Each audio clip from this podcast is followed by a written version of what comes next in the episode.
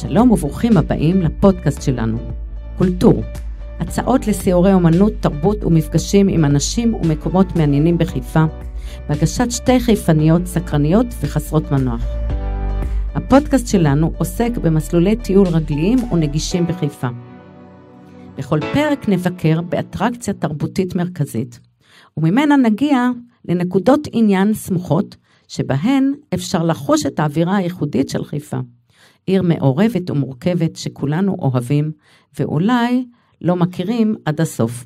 שי עגנון כתב בסיפור תהילה, דבר טוב יש בתיירים, שמתוך שאנו מראים להם, אף אנו רואים.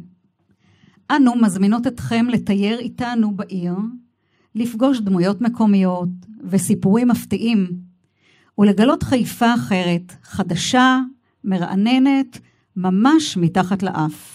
את התוכנית עורכות ומגישות אורית כהן, מורת דרך. ואני לביאה מאי, אומנית רב-תחומית. והפעם, בקולטור, סיור ברחוב שבתאי לוי. נבקר במוזיאון חיפה בתערוכה פייק ניוז. עוצרת התערוכה, הגברת סבטלנה ריינגולד, תספר לנו על תפקיד האומנות בעידן של פוסט אמת. פרופסור גבי בן דור, מומחה לביטחון לאומי, יסייע לנו להבין לעומק את השפעת התקשורת המגמתית על חיינו. גם אחרי גיל פרישה יש מי שממשיכים לעבוד ולנהל עסקים. נפגוש שניים כאלה, בעלי עסקים משפחתיים, שהפכו ממש למוסדות מוכרים בחיפה. מעניקים חוויה שמשאירה טעם של עוד. נבקר אצל אליאס חדד, בעל חנות מכשירי כתיבה וחומרי יצירה, וברכה, האישה מוסד, שעומדת מאחורי סנדוויץ' ברכה. נתחיל בסיפורה של שכונת הרצליה, השכונה הראשונה שנוסדה בשנת 1907, מחוץ לחומות העיר חיפה. השכונה השתרעה בין רחוב הרצליה לרחוב שבתאי לוי. בשכונה היו 12 בתים בלבד. שבתאי לוי נולד באיסטנבול, הוא נתגלה כאיש ברוך כישרונות, והוא למד משפטים. בשנת 1940 מונה לראש העיר היהודי הראשון בחיפה, ובמסגרת תפקידו המשיך לתרום רבות לפיתוח העיר.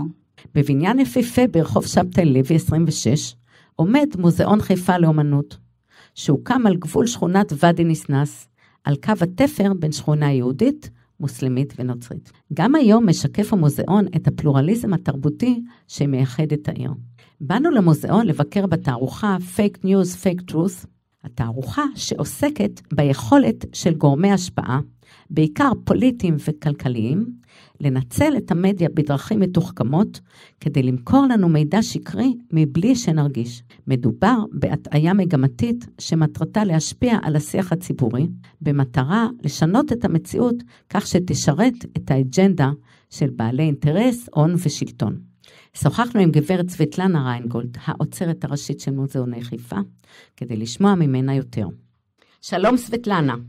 שלום. את יכולה בבקשה לספר למאזינים שלנו על התערוכה, מה מיוחד בה, מה חדשני בה? התערוכה עוסקת בעידן החדש הזה של פוסט אמת, שלמעשה בעידן הזה, כמו שטוענים החוקרים, למעשה אנחנו ויתרנו בכלל על הזכות שלנו לדעת את האמת. זאת אומרת, אנחנו השלמנו עם זה שכולם משקרים לנו ואנחנו מקבלים את זה כמשהו שהוא מובן מאליו. המצב החדש שקיבל באמת במחקר השם פוסט אמת, אה, ומתבטא בכל מיני מושגים כמו פייק ניוז, עובדות אלטרנטיביות, כל מה שאפשר, למעשה הנושא המרכזי של התערוכה. בשביל מי שעומד לבוא לבקר בתערוכה, איך היא בנויה? תני לנו איזשהו מבוא של איך בתוך האשכול הזה של התערוכה, כן. מה המבנה כן. שלה, שאנשים ידעו לקראת מה הם באים. למעשה התערוכה מורכבת כמה וכמה תערוכות קבוצתיות ותערוכות אה, יחיד, שכל אחד מהם עוסקת בצורה כזו או אחרת בסוגיה הזאת של פוסט אמת. עכשיו, אה, למעשה אנחנו מתחילות את הסיפור עם שנות ה-70 של המאה ה-20, כאשר גם האומנים הישראלים וגם האומנים בינלאומיים מתחילים אה, לדבר על, בעצם על מדיה משודרת בערוצים, מהם מתחיל הזיוף שבשידור של אה, בעצם של המידע. מתוך השנות ה-70 של המאה ה-20, למעשה אנחנו עולים לימינו אנו ואנחנו מדברים על היחסים בין הכוח, כוח הפוליטי כמובן, כוח של התקשורת, לבין האמת והעידן של הפוסט-אמת. זה לזה בעצם מוקדשת הקומה הראשונה של המוזיאון, ובקומה השנייה של המוזיאון אנחנו דנים בסוגיה של האומן, של מקומו של האומן ב... ובתרומתו ליצור את העולם האמיתי בשבילנו, כן, בתוך כל המציאות שהיא כל כך מזויפת.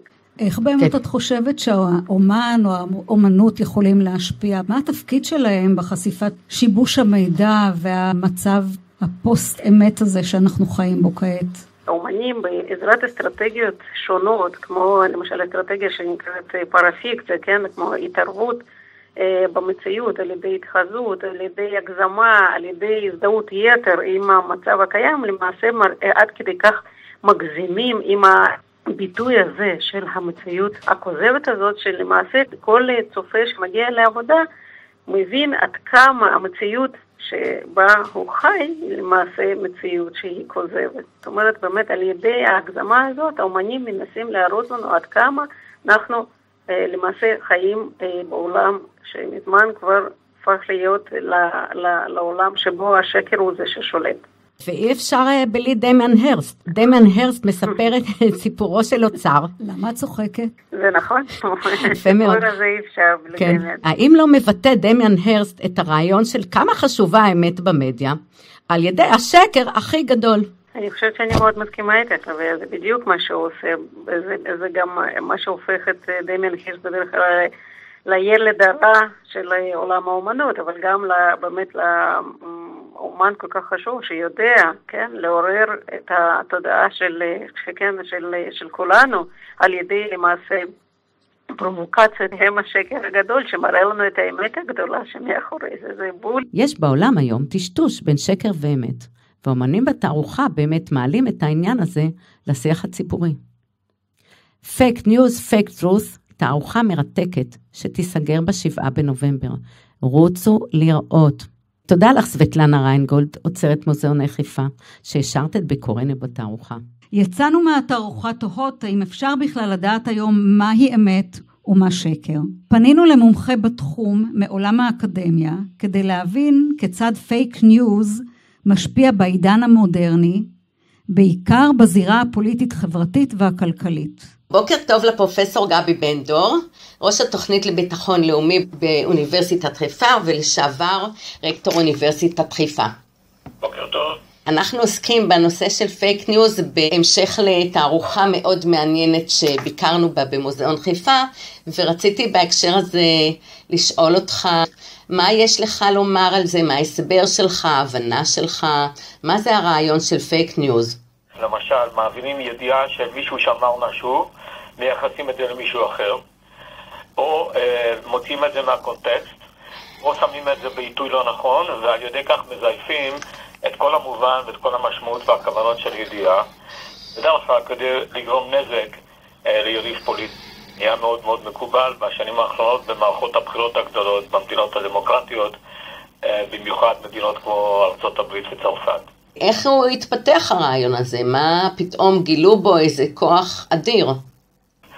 וזה קיבל תנופה בזמן האחרון כתוצאה מהרשתות החברתיות, שבהן קל מאוד לחדור אה, ליכולות של היריב, של האויב, קל מאוד להגיע לקהל גדול בלי השקעה גדולה. וגם יש בסיס משפטי רעוע לתביעות.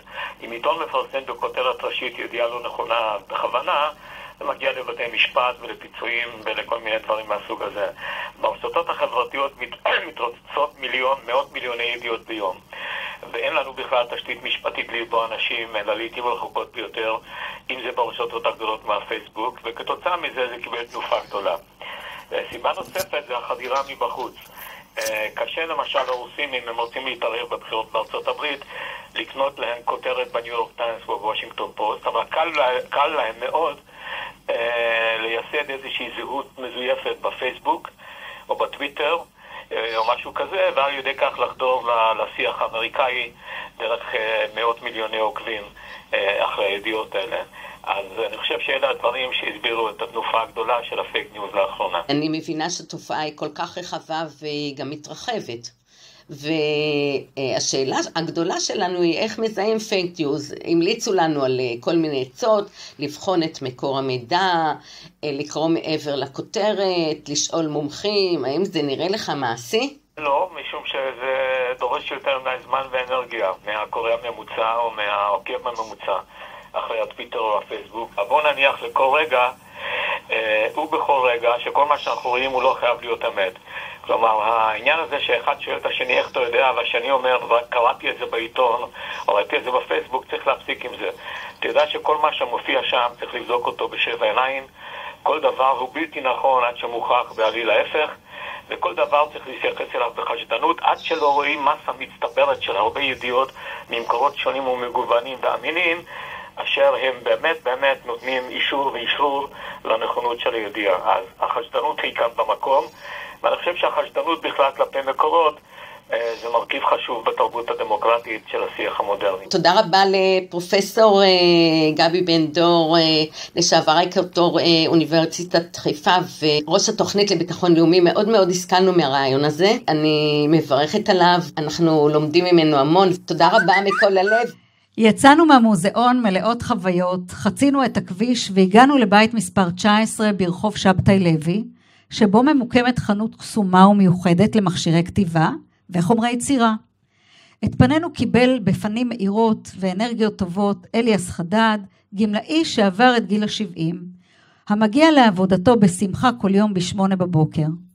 אהבתו למכשירי כתיבה החלה עוד בילדות. בתקופת לימודיו בבית הספר היסודי, לא היה אפשר להשיג מחק, והילדים השתמשו במחק מאולתר, העשוי מחתיכת גומי, אותו העבירו ביניהם. באותן שנים גם כתבו בעט ציפורן, שהיו טובלים בדיו לפני כתיבת כל משפט.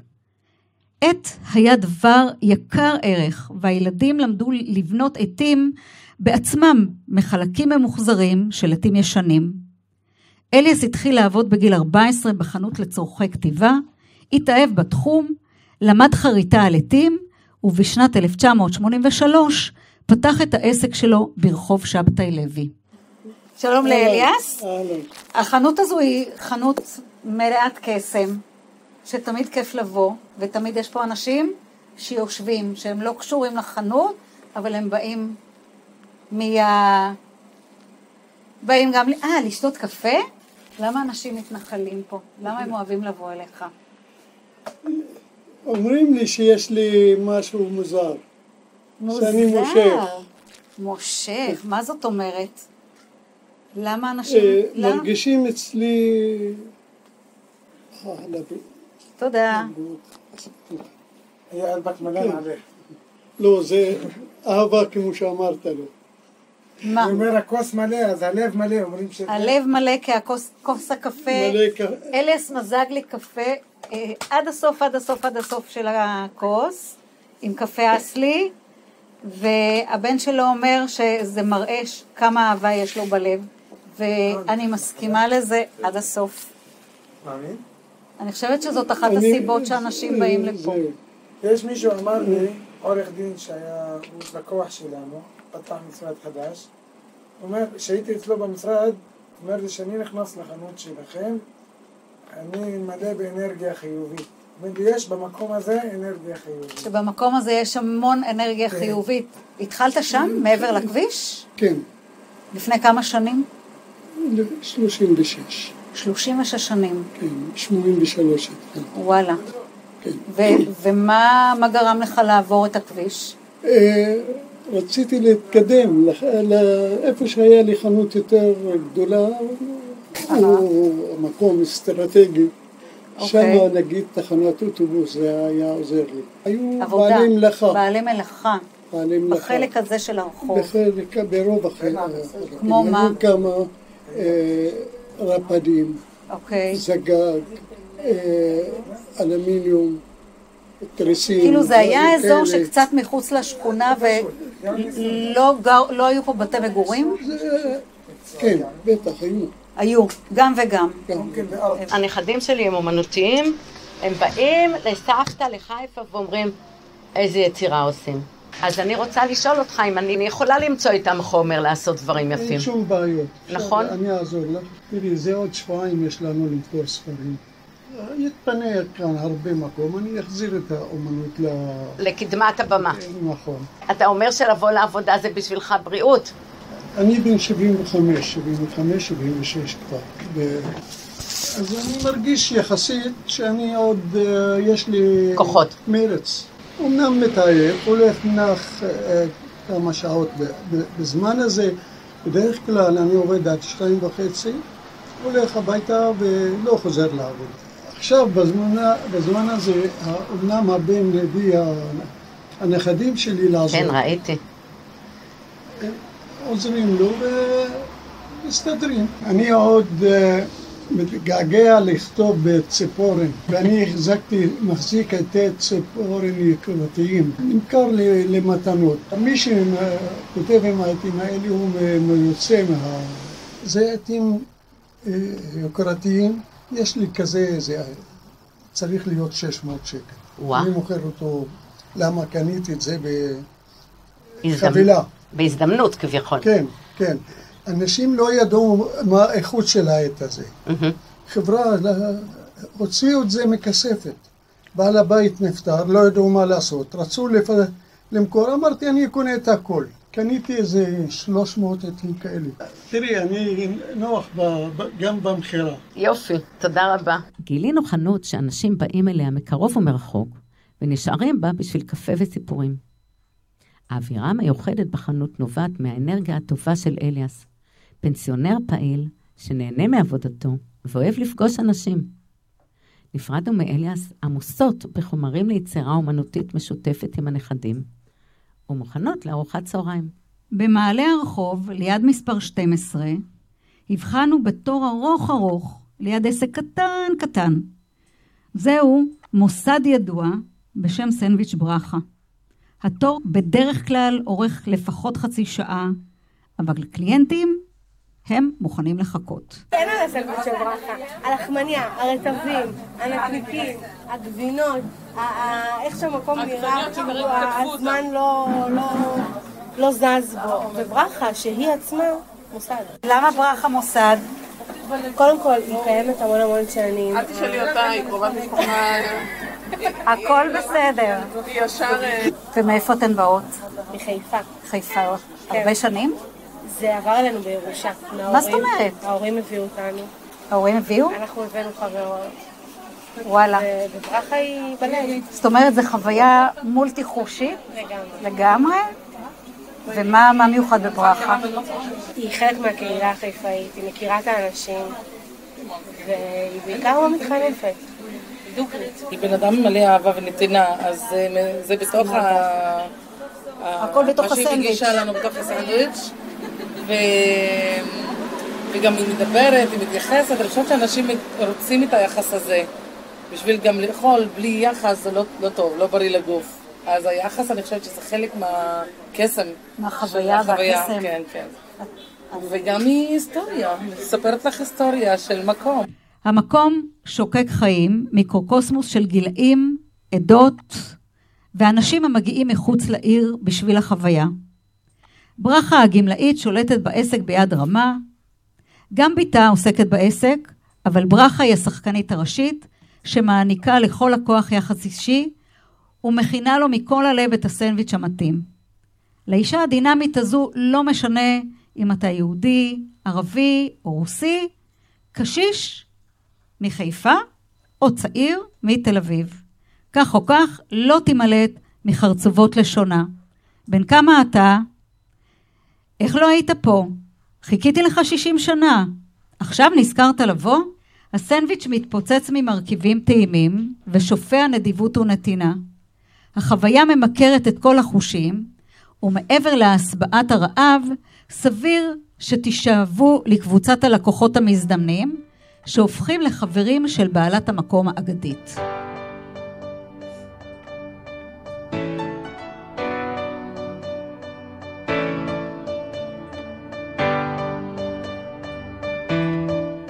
אז מה היה לנו היום? תערוכה אחת מרתקת במוזיאון, ביקור בשני מוסדות של פנסיונרים הממשיכים לעבוד בשמחה, מעניקים יחס אישי עם הרבה נתינה, ומושכים אנשים מהעיר ומחוצה לה לרחוב שבתאי לוי. מצאנו המון מן המשותף בשני העסקים. אליאס ממלא את כוס הקפה עד השפה, וברכה שמה מכל טוב בסנדוויץ' ככל שיוכל להכיל. ובשניהם מטבלים הכל בהרבה אהבה ונתינה, המדוברת בשתי שפות, עברית וערבית. לכל אחד מהמקומות הללו תוכלו להגיע בקלות, אפילו עם הנכדים. אפשר להגיע בתחבורה ציבורית, בקו 136 או בכרמלית לרחוב הנביאים. ניפגש בתוכנית הבאה, שבה נגלה את מוזיאון הרמן שטרוק ודברים מפתיעים בשכונת גאולה.